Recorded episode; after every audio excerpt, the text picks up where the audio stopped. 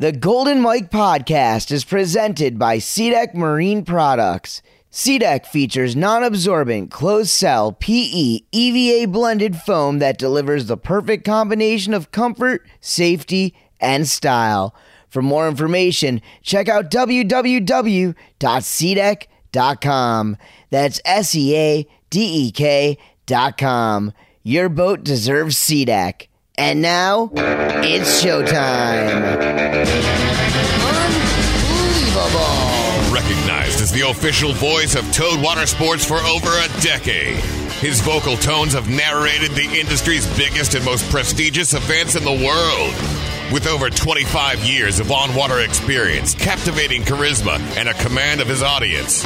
Presented by SeaDek Marine Products, it's the Golden Mike Podcast with the noise of the North himself, Oh, yeah. Dano the Mano. Thank you for tuning in to episode 106 of the Golden Mike Podcast.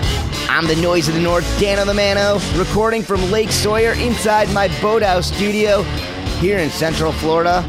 And now it's time for some audio sunshine.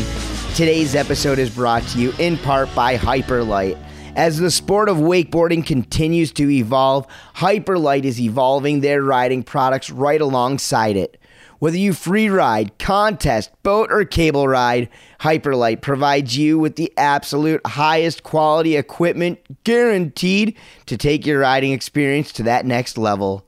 Hyperlite and its team of dedicated shapers, riders, and manufacturers pour thousands of hours into researching and developing their products in order to stay at the forefront of our ever changing sport.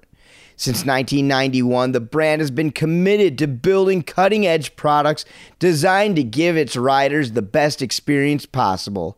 Head over to hyperlite.com, that's H Y P E R L I T E.com, to keep up with all their latest products, videos, and news. And when you're there, click on the Shop Local tab and find a licensed Hyperlite dealer near you. You'll be stoked you did. Hyperlite the past, present, and future of wakeboarding. And speaking of Hyperlite, Hyperlite team athlete Noah Flegel finally joins me today here on this episode numbered 106. Noah is a guy who I've watched completely climb the ranks in the world of wake over the last decade. I sold him and his family their first real wakeboard while working at Performance Ski and Surf over a decade ago, and I've announced his runs dating back to 2006 at the World Championships in Texas, which also happened to be my first Worlds on the microphone. Noah is one of the most well rounded individuals as far as boarding goes inside of our industry. He's one of those guys who can do just about anything standing sideways on a board. Noah, pre injury, was ranked as one of the top competitive boat riders in the world, where I'm sure he will be once again as he makes his comeback in 2019. Noah has titles on the cable, on a wake skate, and he is also credited as one of the most successful wake surfers in the world and has helped mold that scene into what it is today. Noah and I caught up during the USA Nautique Wake Surf National Championships held in Waco, Texas. We had this unscripted conversation while sitting in the judges' tower overlooking the new surf pool at BSR, watching some amazing rock star surf athletes out there. Personally, I had fun chilling with Noah, the 21 year old South Florida native, and hope you guys enjoy this interview. You heard it just a second ago. I was at the Wake Surf Nationals, and here's a quick recap from my experience. The event itself was held downtown Waco, just about 15 minutes from the Barefoot Ski Ranch or BSR, which is where I called home for about four nights. I shared a large cottage with Brian Grubb, Sean Watson, Reed Hansen, the event safety guy, Mr. Dan Power, and Ronix rider, old reliable Jake Pelot. We had some good times. The surf contest happened between these two bridges on the Brazos River, if I'm saying that right, just about 500 yards down from the Baylor University Sports Stadium. More than 75 of the top wake surfers from around the U.S. nation were on hand, and a new format for wake surfing was brought to play by the WWA. Some great action on the water, but for me, the most fun stuff happened post event. There was a huge surf party over at BSR, and although I didn't personally surf, I did hang out and I did watch and I did indulge in some great food and a lot of drinks. Also, got a chance to hang out with Paul O'Brien and Tim Pelletier, along with Danny Harf from Ronix Wake. They were in the house checking out the scene. Uh, they're getting a little bit more involved in the world of competitive wakeboarding. I do credit Danny Harf, though, along with guys like Eric Ruck and Parks and Shane Bonifay and Sean Watson, with kind of pioneering wake surfing as it is done today. I was wake surfing with those guys in the late, late 90s. And back then, we never knew it was going to be a competitive sport. We always thought it was just something you did when you got a little bored wakeboarding or water skiing and just too tired to take another rip. Anyways, it was great seeing those guys out there. Another guy who I got to hang out with, spend a lot of time and get to know was Jimmy Redman. Jimmy Redman, for those of you guys who don't know, one of the founders of Liquid Force, Wake Tech, of course, the Flight 69, the first twin tip wakeboard. Plus, his history is rich and it goes deep, deep, deep, all the way into the late 70s, early 80s, standing sideways while being pulled behind a boat. Jimmy told me his history and so many great stories of the early days of Wake. Unfortunately, I didn't have the podcast equipment rolling at the time, but I do know that it's in the cards and it will be an episode none of y'all will want to miss. All right, everyone. For 106 episodes, this podcast has always been free to you, the listeners, and I plan to keep it that way for as long as I possibly can.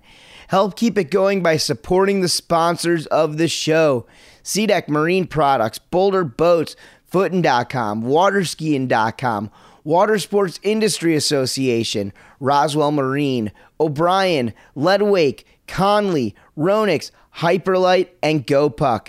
Check them all out and support their businesses, and they in turn will continue supporting your twice a month fix of audio goodness, this podcast. Other ways to support are to subscribe to the podcast on the Apple Podcast app or iTunes, where you can and I ask you to please leave a five star rating and review the show. If you don't have an iPhone, no problem. On Androids, just download about any podcast listening app and search the Golden Mike Podcast. We're also available and again for free on SoundCloud and at noiseofthenorth.com. For those of you who leave a review on iTunes, just a little bonus for you. I'll read it live on the show, so an opportunity for you to get famous. I actually have a new review, and I'd like to go ahead and read that for you guys right now. The review comes to me from CV Moldley, and it is entitled Golden Vocal Tones, and it's five stars. Nothing compares to the Golden Mike. You get everything from deep content with Matt Manzari to the colorfully narrated adventure of the Wakeboard World Championships in Japan. Dano's always keeping it fresh with new content, and you're always excited for what's coming next. Keep it real. Well, CV Moldley, you keep it real, my friend, and I appreciate you. CV Moldley for hitting me up with that five star review, saying those kind words. And we are getting close to 105 star ratings on iTunes, everybody. So get on it, get on your smartphones and do it. Shoot me that five star rating and write that review. I'll read it on that next episode. Now, before we get to our guest real fast, I do want to remind you, listeners, one extra way to help boost my personal self esteem and that would be by following me on social media. On Instagram, I am at Dano T Mano. And please like the Golden Mike podcast on Facebook. Hit the thumbs up, people. All right, let's do it. Back to the surf pool at BSR with my guest, Hyperlite Rider, Noah Flegel, right here on the Golden Mike podcast. We're out here uh, at BSR Barefoot Ski Ranch um, so for the listeners, you might be hearing. Well, what what might they be hearing, Noah? You might be hearing some chest high barreling waves because we're sitting here watching my brother and some of my boys shred. What do you think of this place, man? BSR. This Dude, I think I'm gonna move here for a portion of my life. Yeah. Okay, Yeah. so we're sitting here at the wave pool. Right behind us is the Royal Flush. It's like the giant slide. Have you done that? I have done that. I've done everything that this place has to offer except for the wave pool. I haven't been here. This is my first time here since they built it. Okay, so let's let's let's break it down for everybody who doesn't really know like uh, your history or whatever. Uh, tell me like where you're from and um, maybe just like kind of how you uh, sort of got into like like the wakeboard scene in general. So I'm from South Florida, Lighthouse Point specifically, and I got into the whole wakeboard scene because I saw kids riding through my backyard all the time. I grew up on the intercoastal, and uh, ever since I was like, I can even remember. I don't even remember really the first time I went wakeboarding, but I my parents told me that I, I would always beg them to let me try and go wakeboarding just because was that's what was in my backyard. Were you surfing and stuff like that when you were super young too? Yeah, yeah. My parents would take me to the beach and push me into waves since like I was probably like one year old, two years old.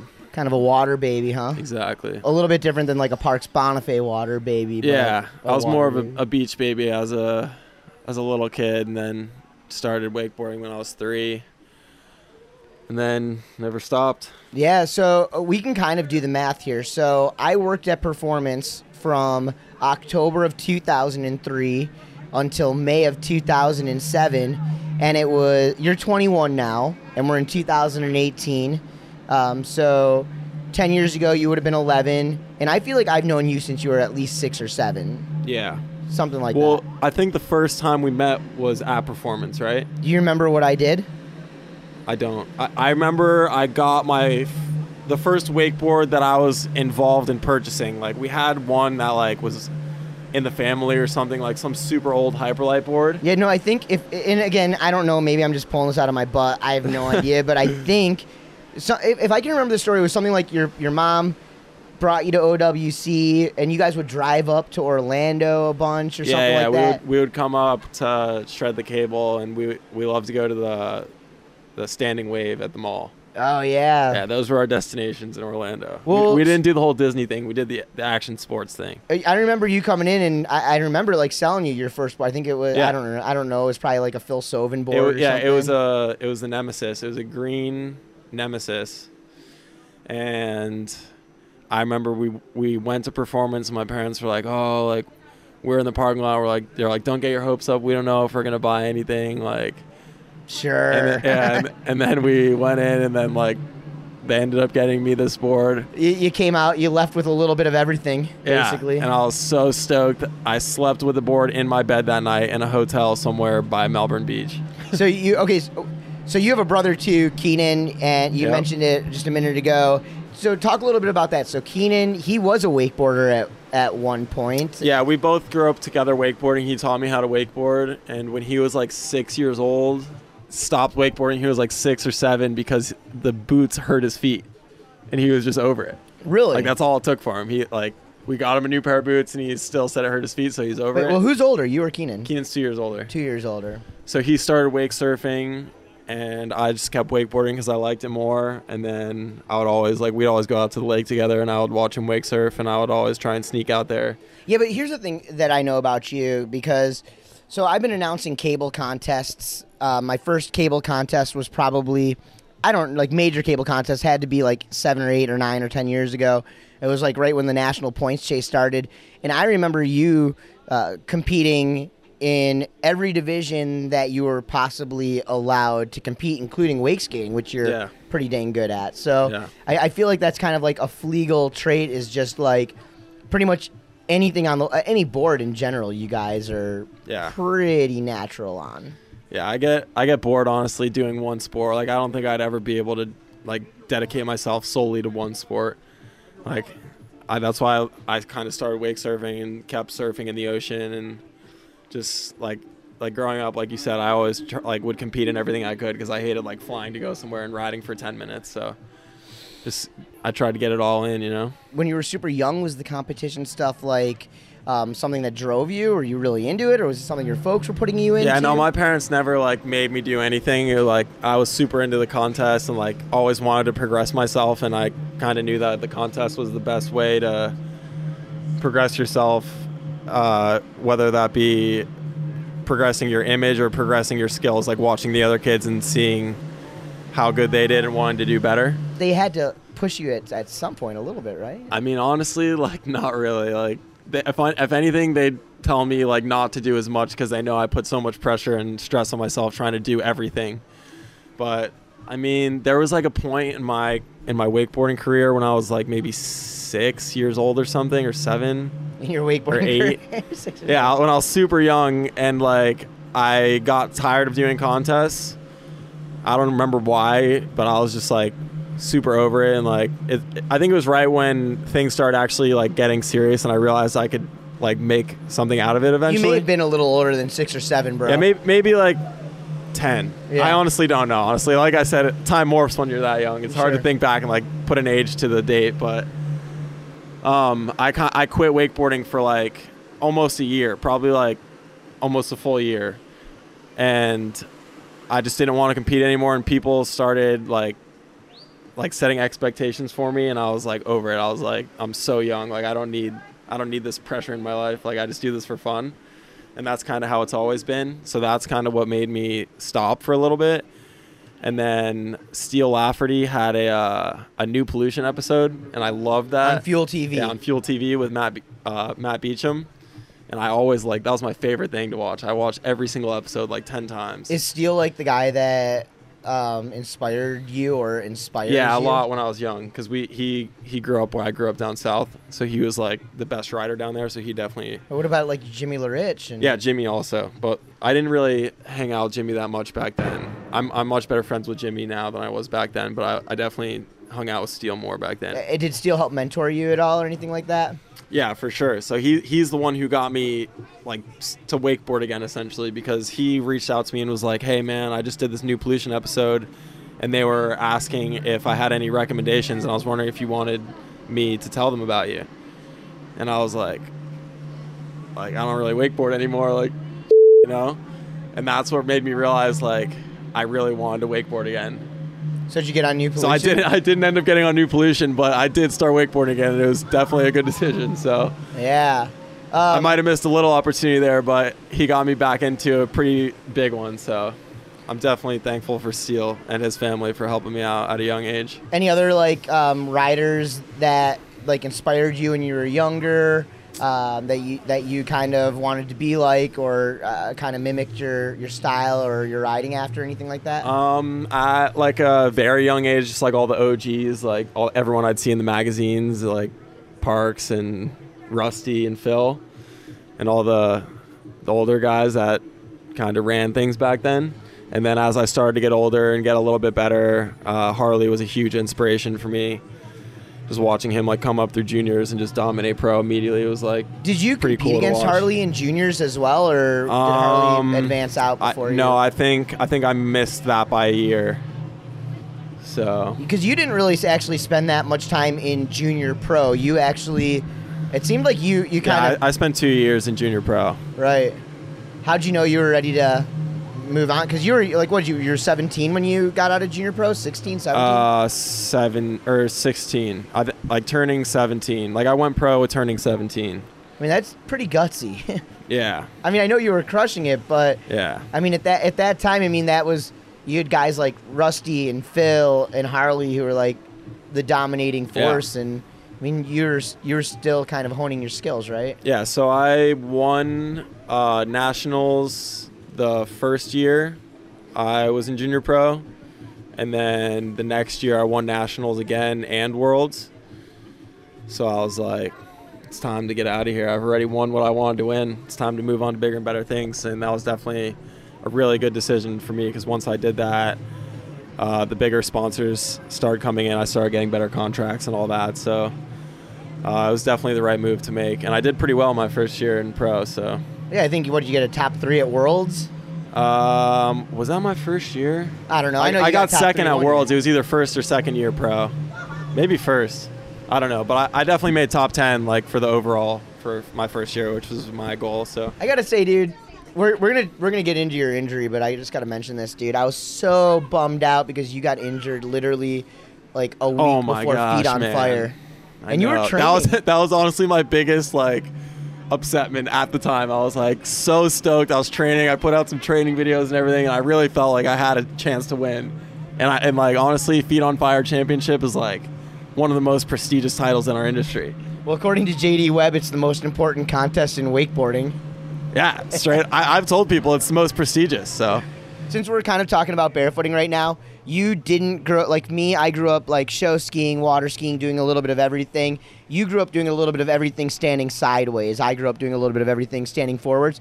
Do you ever like? I always get the feeling like people put barefooting on like a major pedestal, like it's more gnarly than it really is, or Yeah, it's like sure. more harsh than it really is, and the crashes. But like, break it down. What What are your thoughts? Like, yes, the crashes can be jarring, but not any more than like coming out of like a backside five.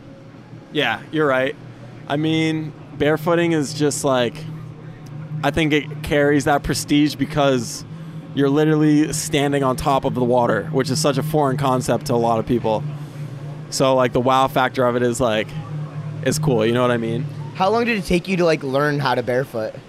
Not that long. I, I learned when I was pretty young, actually, because I grew up with Dean, like riding with Dean Lavelle as my coach, and he's like big into show skiing and all that stuff too. He he uh, did the whole Cypress Gardens ski Sure. shows and everything, so he taught me at a pretty young age off the boom how to barefoot, and I loved it. I, I got up pretty quick. It wasn't too hard for me. How long have you been ride? Do you still ride with Dean? And how long have you been Yeah. riding with him? I started riding with him, I think, when I was four or five.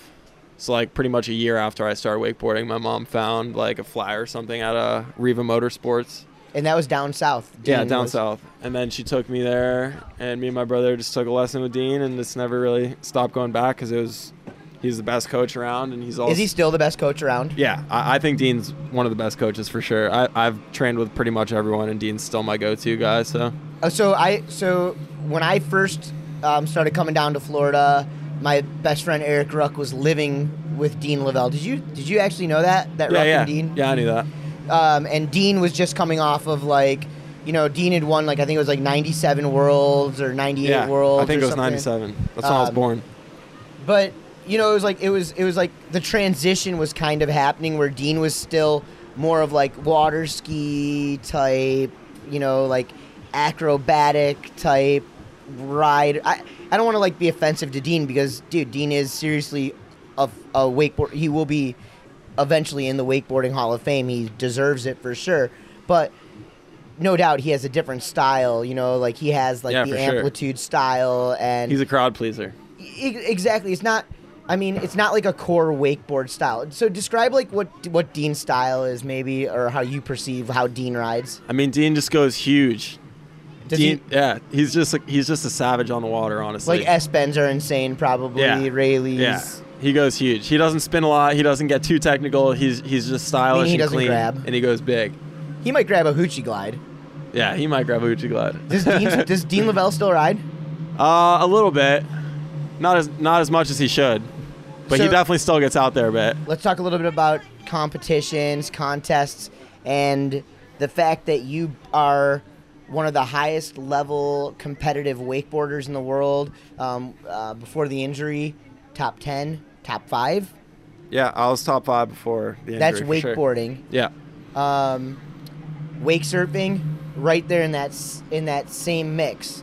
Yep. Um, two very similar sports, but two very very different sports. So, tell me a little bit about the two different scenes, um, some of the positives and the negatives, because it's no secret, and I, I'm sure. Then you can talk on this too. You've probably dealt with some dudes in the wakeboard scene who are maybe kind of give you some crap or maybe don't respect what you do on the wake surfboard as much. But at the same time, I'm sure there's guys you know in the wake surf scene who've never been on a wakeboard and have no idea how difficult it is what you're doing there, yet alone to balance them both. yeah. I mean, honestly, like none of the wakeboarders ever really like give me crap because of my wakeboarding skills. You know what I mean? Like it's if I your like wakeboarding skills or your wake surfing my wakeboarding skills. Like no one is gonna come to me and like, Like come to me and try and like give me crap just because like I'm good at wake surfing. You know what I mean? Because I'm good at wakeboarding too. So it's not like it's not like wake surfing's my only skill. But I mean, there's definitely some wakeboarders who have uh, not had the most respect for wake surfing. But I think that's definitely like changed over the last few years. Like, but what's changing? Um, I think honestly, the biggest thing is just that the wakeboarders are starting to know more of the wake surfers and realize that we're all similar, cool dudes that are just trying to have fun behind the boat. But I think the main like aggression towards wake surfing in general from the wakeboarders was just that they kind of realized that wake surfing was taking a large part out of our or like ad- adding a large part to our industry, and they didn't like it. Sure. You know what I mean? Just like how the water skiers didn't like the wakeboarders just coming and taking over. Totally. So I wouldn't call it a takeover though. It's just a great addition. We all ride behind the same boat. We all I would call it the evolution Exactly. of the sport in general. exactly. Um, what about what about the whole thing with um, people who maybe are like, oh, well, wakeboarding you have to beat your body up to get to that level. Wake surfing you don't really have to. It's definitely true. And there's some respect that has to lie there. And I think the wake surfers definitely respect it. Like all of my wake surfing friends like think I'm crazy for wakeboarding, you know what I mean? And they respect that. And I think that respect is due there because it's true. Like if you want to be a pro wakeboarder, you got to risk your body. If you want to be a pro wake surfer, not as much. I mean, you can definitely still get injured, but it's not nearly the same risk that you're taking. I taking. mean, are there any injuries that are like prevalent within the wake surf industry? You know, because I, I wouldn't say prevalent. Like it's not like everyone like there's a lot of people getting the same injuries, but there's definitely people that get injured wake surfing every now and then. All right, break it down. Top five, top five injuries in wake surfing. And let me let me let me just take a quick guess here. Uh, credit card, yeah, that's Right? definitely one of them. credit card. Um, I, I popped my shoulder out wake surfing one time. like, how do you do that? Uh, I, well, my labrum was already torn, so I just I did a backside air reverse and like, I kind of like throw my hands into it, and it just like I just like threw my hand up and it popped out of the socket. What are, what are, what anything else in wake surfing? Um, I've heard of some gnarly like head gashes from like hitting the board. right. and I mean that's like some ankles, too, right? Yeah, like, yeah, Ocean surfing. yeah, for sure. All right, so um, you know, uh, explain to me how you're able to, you know, when when you're healthy, how you've been able, and, and obviously this is you're still so young, 21 years old, five times in Australia, China, Japan, all over Europe, um, wakeboarding, wake skating, uh, or wake wakeboarding and wake surfing. I can say wake skating because I know you're Yeah. not afraid to hop on a wake skate. Exactly, and, yeah. You know. I, I hold a USA national championship on a wake skate on the cable. Right. Yeah, I And- was wearing no shoes. how have you been able to balance like both because you're at the the top of the game in my opinion yeah, honestly, it's kind of difficult, but I just. I honestly put all, or not all, but most of my effort into wakeboarding because it's so demanding of my body and of like my muscle memory. Like, if you're not really training every day when you're at your peak season, like you're not going to be doing well in contests. You know what I mean? i don't want to offend you when i ask you this but like like what feels better like landing something that's like super hard and elusive um, on a wakeboard or something that's super hard and elusive uh, if i'm using even the right word on, on a wake surfboard because because one we are going to get here you've done stuff on the wake surfboard that basically is pioneering like the evolution of the sport. Yeah, I'd say definitely wakeboarding. I mean, I tell people that like the reason I still wakeboard is because the satisfaction it gives me. Like if if it wasn't for that, then I probably would just wake surf and save my body, you know what I mean? But like I always I always like taking risks. I always like doing the most extreme things I possibly can. And that's where wakeboarding falls in our industry. So I'll probably wakeboard for the rest of my life, even though it's probably going to make my life a little bit shorter. Was there was there a time where wake surfing was more important to you than wakeboarding, or it, oh, Nah, nah, it never has been. Wakeboarding's always been my focus, and I've kind of just uh, wake surfed on the side, and uh, it's always I've I've always loved doing everything. I like having fun different ways. It keeps everything fresh, and it's also a way for me to make more money. So it's definitely uh, a huge positive to my life, and it also allows me more riding time at the contest. I have both. right? Um, this weekend here, due to injury, you can't be competing at the um, Nautique Wake Surf Nationals, um, but you are judging. Uh, and it's a heavy load, bro. Today you were judging for as long as I was announcing, which was like eight hours. Um, i I, i- is it easy for you? Is it is it diff- like is it a strain on you at all? Like be sitting there, what like what's going through your mind as you're sitting in the boat watching Um, all I, I kind of like the judging aspect of it, but I hate sitting in the boat in the sun all day. I'm super fair skinned, so it's like I, I just don't like being in the sun in general, which is kind of funny to say because I'm a water sports athlete and that's all I do. But I mean, that's probably why I don't like being in the sun as much because I'm always in it. So, I mean, that's that's what I don't like about it. But I do like judging itself because I think that I have a lot of knowledge, obviously, in the sport, and I can back up why I think I should score someone some way. And I like deliberating with the other judges and like giving them my opinion and seeing what they think about it because it helps everyone grow, myself included. So I like that aspect of it for sure. And it definitely makes you think. Quick break in the conversation for a quick question, everyone. Well, let's make it two questions. Are you tired of asking your boat crew to get up and move to the other side of the boat? Does your boat have a small compartment in it that won't allow a big water ballast bag? Well, do I have the solution for you? I'm talking about Lead Wake, of course. You already know it's the aftermarket ballast every pro is running in their boat today. No remake or imitation will do when it comes to Lead Wake bags, except no substitutions.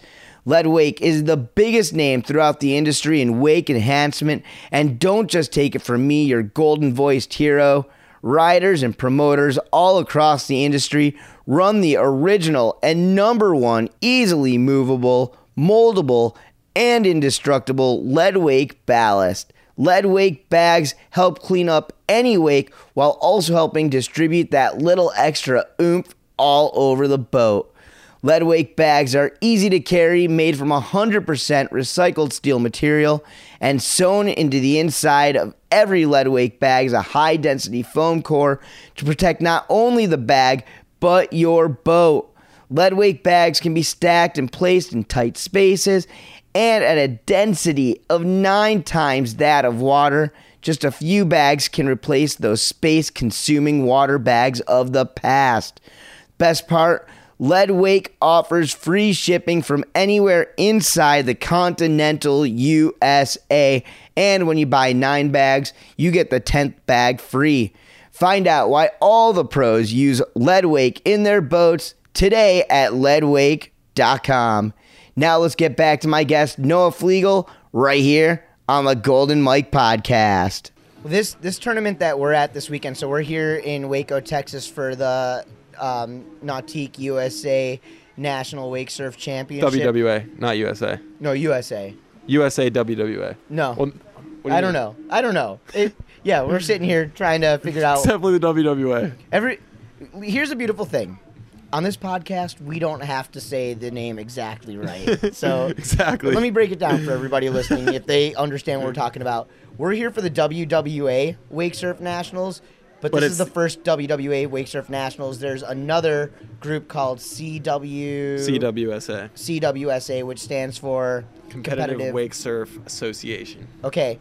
Um, and CWSA has been around for roughly 15 years, uh, maybe longer. I don't. I, I can't. I don't even think that long. I could be wrong though. I don't know. And me too. And I don't know. And, and obviously, so. But there's differences. Um, you're here this weekend and you're judging with a lineup of guys like Brian Grubb, Jake Pelot, Sean Watson, and Reed Hansen, uh, guys who have probably never been to a CWSA um, contest. So, how different is the judging? What do you like? Um, what don't you like?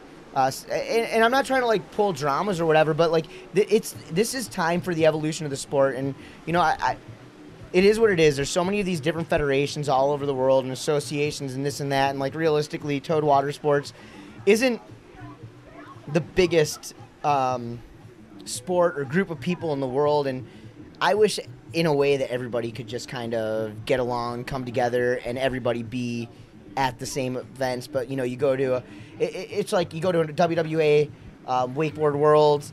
You're not going to see the same people that you're going to see at the IWWF. Yeah, for sure. Wakeboard World Championships, but um, you know, I think you're an open-minded guy. So like being here this weekend, what are like, what are some of the things that are that are different from from like traditional wake surf contests versus like maybe what WWA is trying to do here and kind of evolve and go to the next level or whatever. Yeah, I mean, honestly, it's all pretty similar. Like, as a judge, I've judged for the CWSA, and this is my first time uh, judging for the WWA. And I mean, it's pretty similar. The events are run pretty similar. Um, I'd say the But main. there's not two styles here. There's one style of That is surfing. true. That is true. I honestly didn't even think about that, but I think that there could be two styles and there could be one style. I don't think it really. I mean, it makes a difference, but I mean, just like the pro tour I started doing, I think that you could do one run on a surfboard, one run on a skimboard. I don't think that there necessarily needs to be two divisions. I think that wake surfing is wake surfing, and you can choose which board you want to be good on. Is there a lot of politics in wake surfing right now? Oh yeah, a funny amount. It's it's funny to me, honestly. Are you involved in the politics? No, not at all. So how are, how are you on such a level? Because like uh, to me, like if I'm gonna throw a wake surf contest, honestly, I'm gonna call you up. You know, you, Yeah. like, you're you're gonna be one of the first five people that I'm gonna call up, and I'm gonna get your input. But like, how much input do you have in like what's going on in wake surfing right now?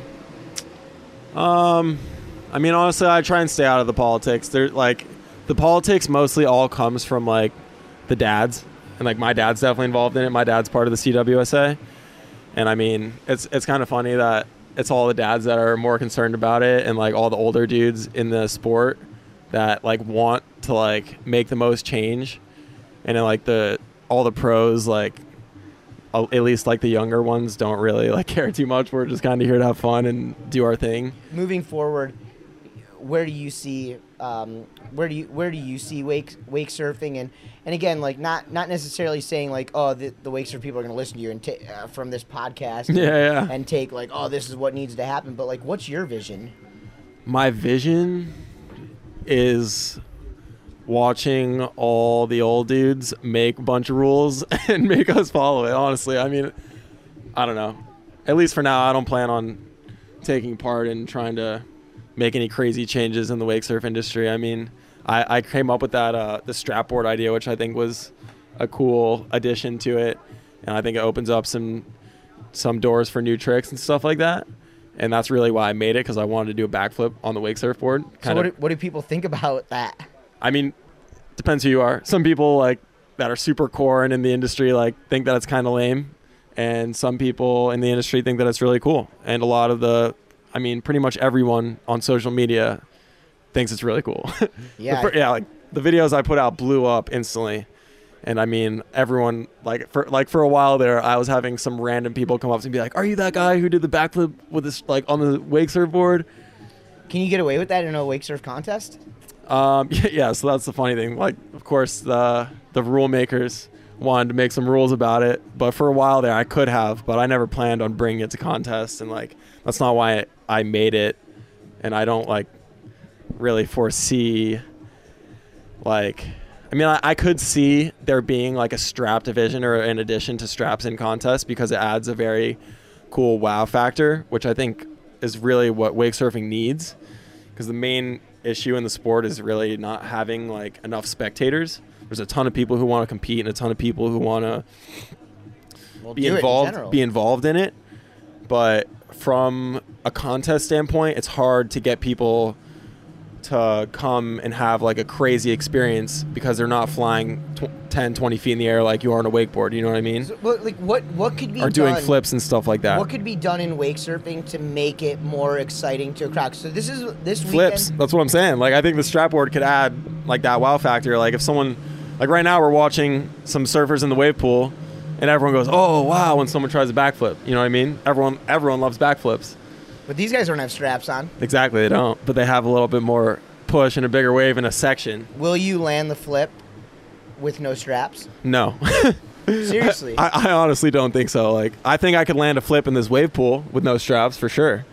But I like because it's like it's possible, but I don't think it's very possible on behind a boat. I've tried it. I've I've gotten close on like like rodeo flips, but not really like flips. Like I'm con- like it's not. I'm not really upside down, Sure. but like people do rodeo flips in the ocean that aren't really upside down. It's still called a rodeo flip. And I mean, I've gone close on that, but I've never gone close on like a straight up backflip or anything.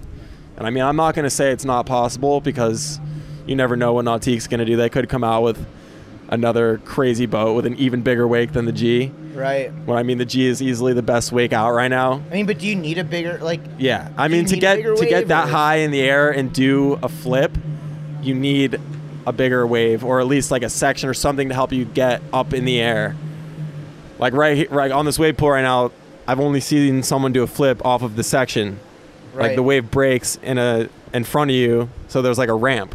There's Right. no ramp on the wake surf wave. It's just like it gets flatter the faster you go towards the boat. Right. So I mean, unless unless Nautique comes out with like a section of some sort, or like I don't think that's the move. Honestly, I think just as as we progress, we'll have bigger bigger wakes, and I think maybe then it'll be possible. But for But- now, It's not necessarily where. that yeah, I don't think that's where the sport's going. You know what I mean? Yeah.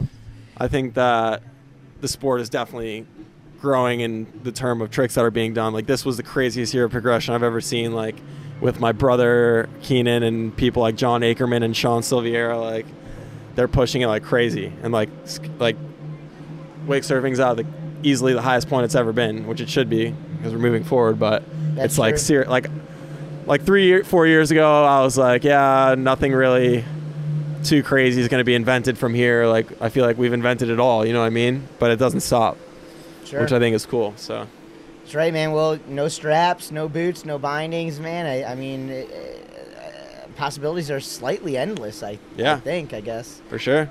Um, well, so let's talk a little bit um, about 2018 and uh, the struggles of a 20 year old wakeboarder.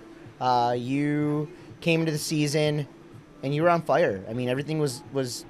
I mean, you were firing hot, man. I mean, like your tricks, your doubles, 1080s. Like you, you have the tricks on the wakeboard to to compete with guys like uh, you know Harley and and Corey and Tony Iacconi and uh, you know these dudes who uh, Nick Rappo who are you know uh, just multiple doubles and and and 1080s but you know you you bring in, you bring your own kind of style to the water but unfortunately um, in the first quarter of the season you ended up sustaining um, a pretty gnarly injury and I know that you've you've kind of dealt with some injuries over the past few years with your shoulder um, but this summer kind of um, threw a, a, different deck of cards at you. Talk a little bit about what happened. Talk about your injury um, and like the rehab, where you're at, and and what the future is.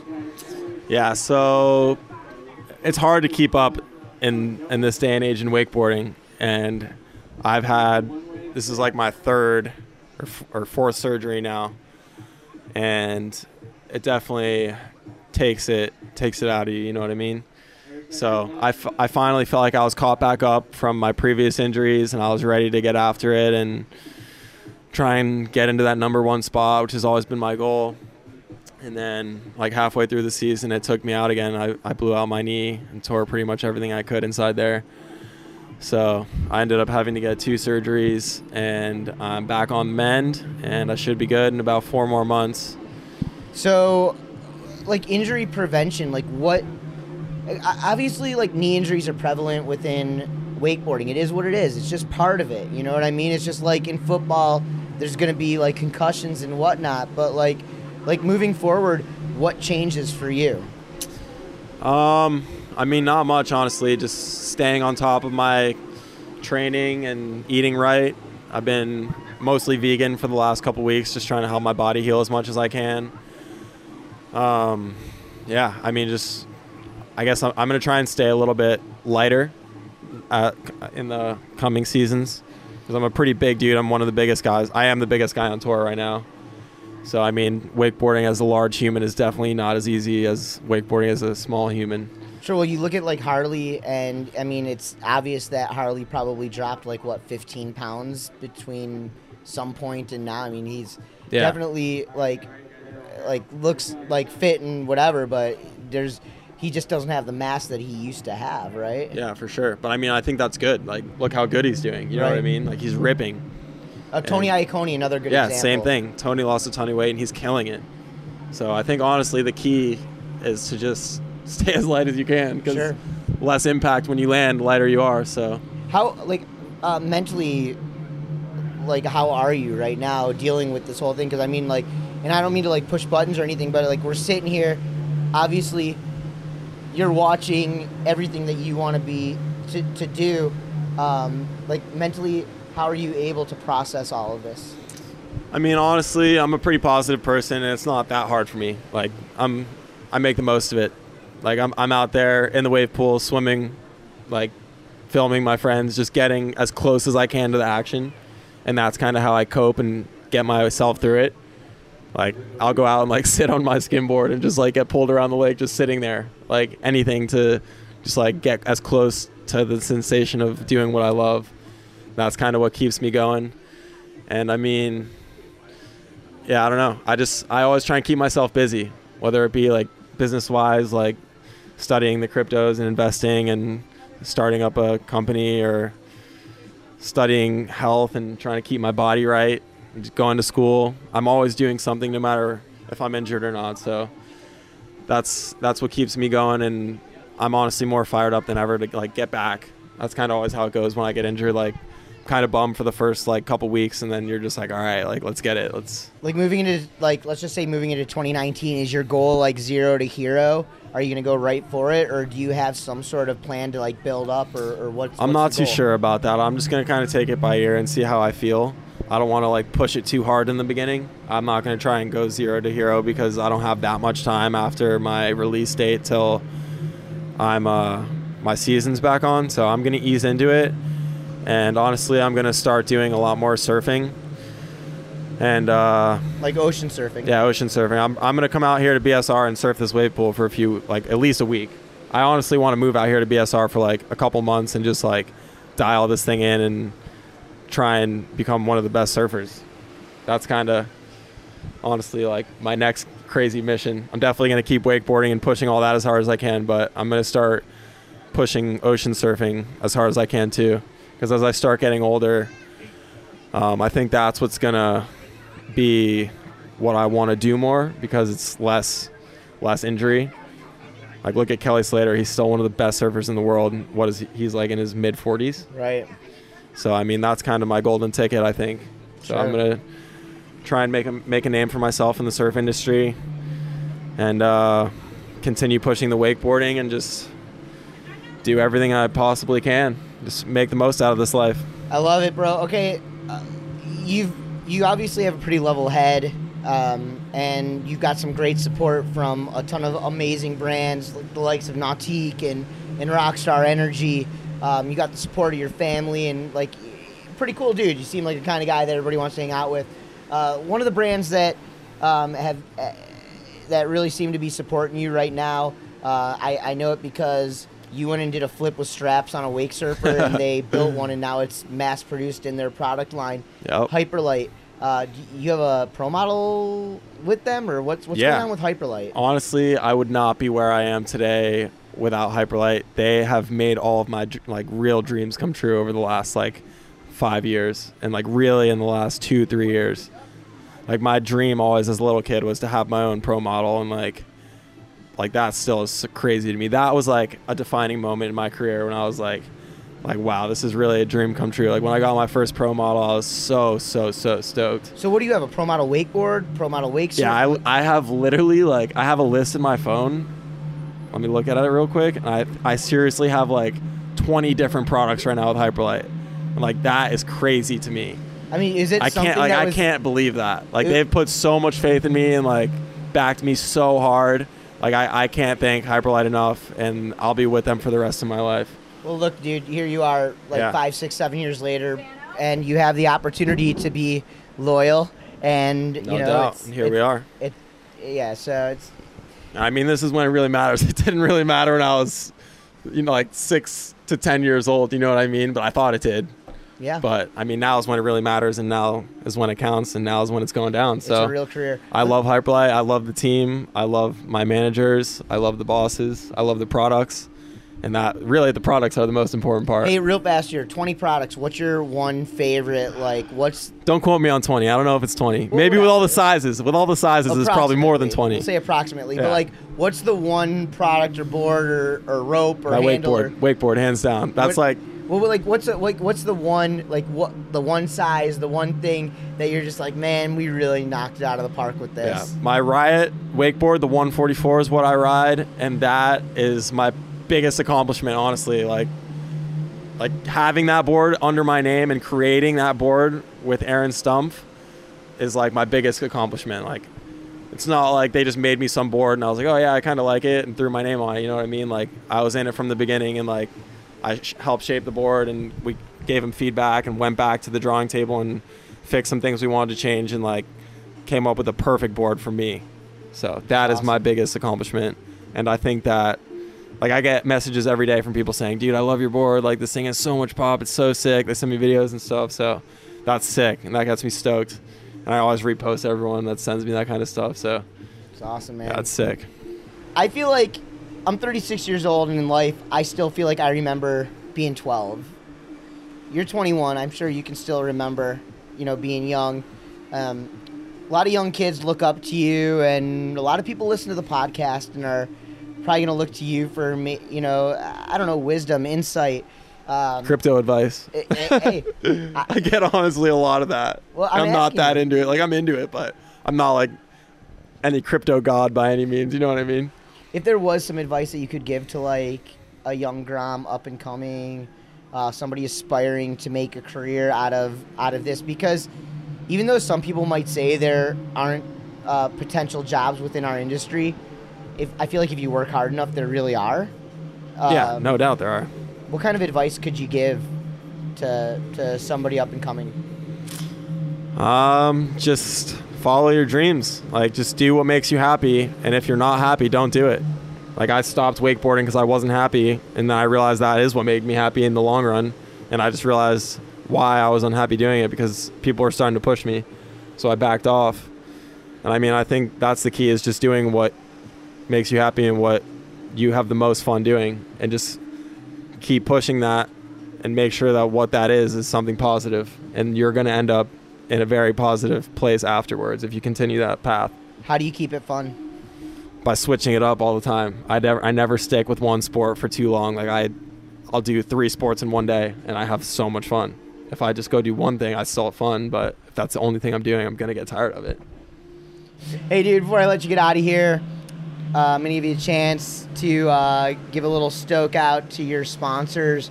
Um, off the top of your head, you don't have any notes really in front of you too much or anything. We didn't really put anything together. yeah none at all Who uh, who do you want to thank? And I mean, sponsors, family, friends, Yeah. anything like that, shout outs. I mean, first of all, my family, because they're the ones who got me into this and got kept me going ever since I was born. So definitely my family, and, and then once things started progressing, it was my sponsors that kept me going and made everything possible. So huge, huge, huge thank you to all my sponsors, especially Hyperlite. They've really made all my dreams come true, as well as Nautique.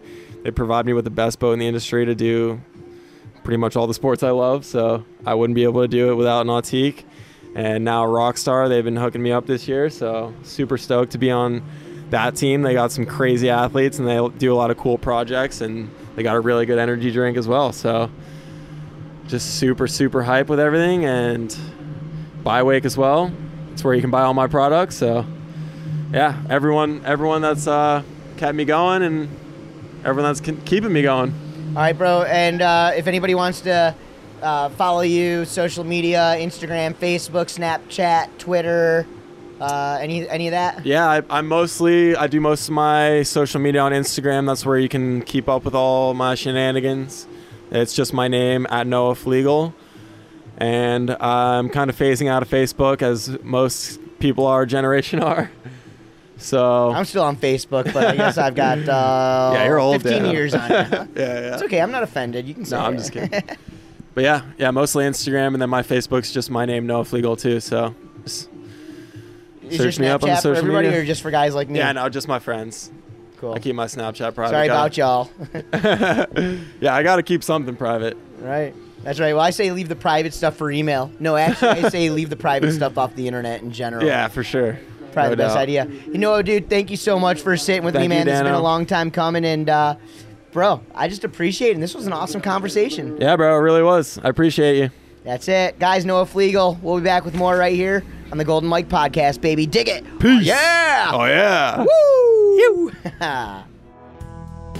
Since 1998, Roswell Marine has defined many of the marine products we all use and love today. Everything ranging from marine audio to towing to accessories, whatever your boating needs, chances are Roswell Marine makes the best version of it. The brand is always pushing boundaries within the industry to create beautiful and functional products that make boating and water sports more enjoyable. They've been the recipient of multiple innovation awards and hold the distinction of creating many industry firsts, including their patented cam lock systems and spinning tower speakers. Roswell's motto is quality without compromise. No matter what you want to buy, Roswell's products are built to perform reliably from the moment you unbox them. Go to roswellmarine.com to see their full line of products and manufacturing service capabilities. Again, that's roswellmarine.com.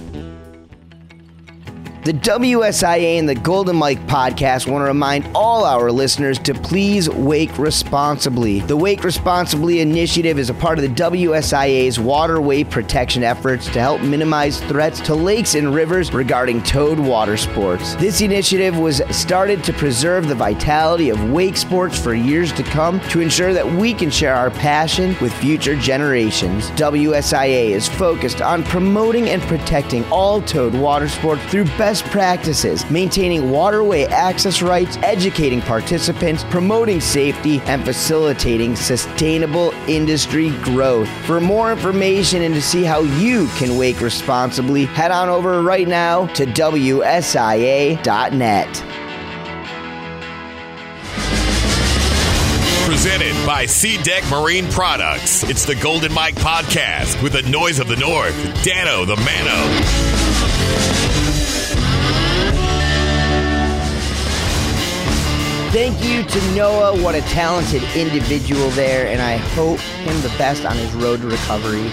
Noah is certainly determined to come back and throw down, and we all look forward to that happening as we move closer and closer to the 2019 season.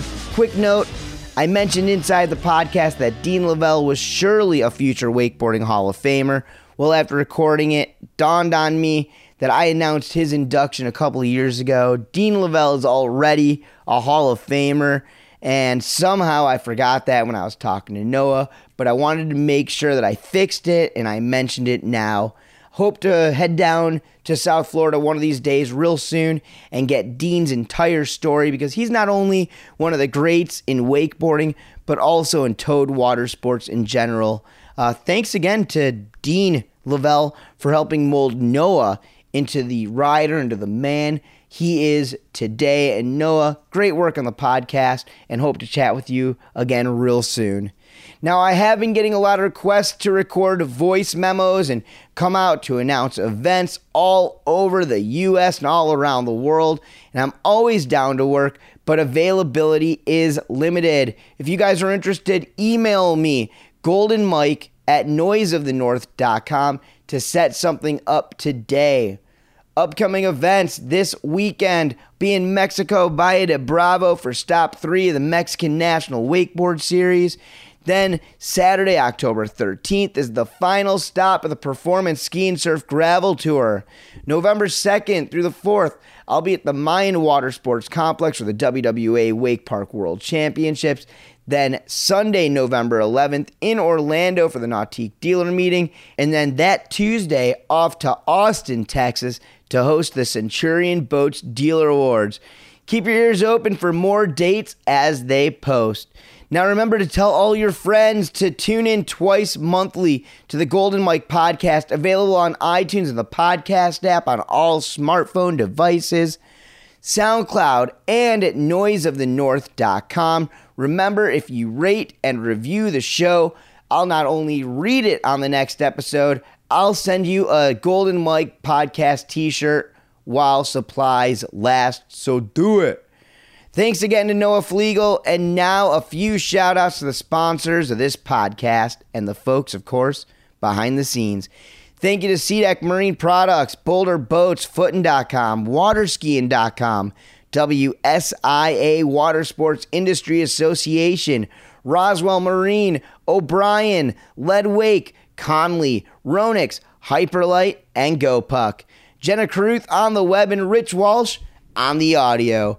That's going to do it for today's show, and I appreciate y'all for tuning in and listening. I'm the Noise of the North, Dano the Mano, and you can hear me next time once again on the Golden Mike Podcast. Oh, yeah!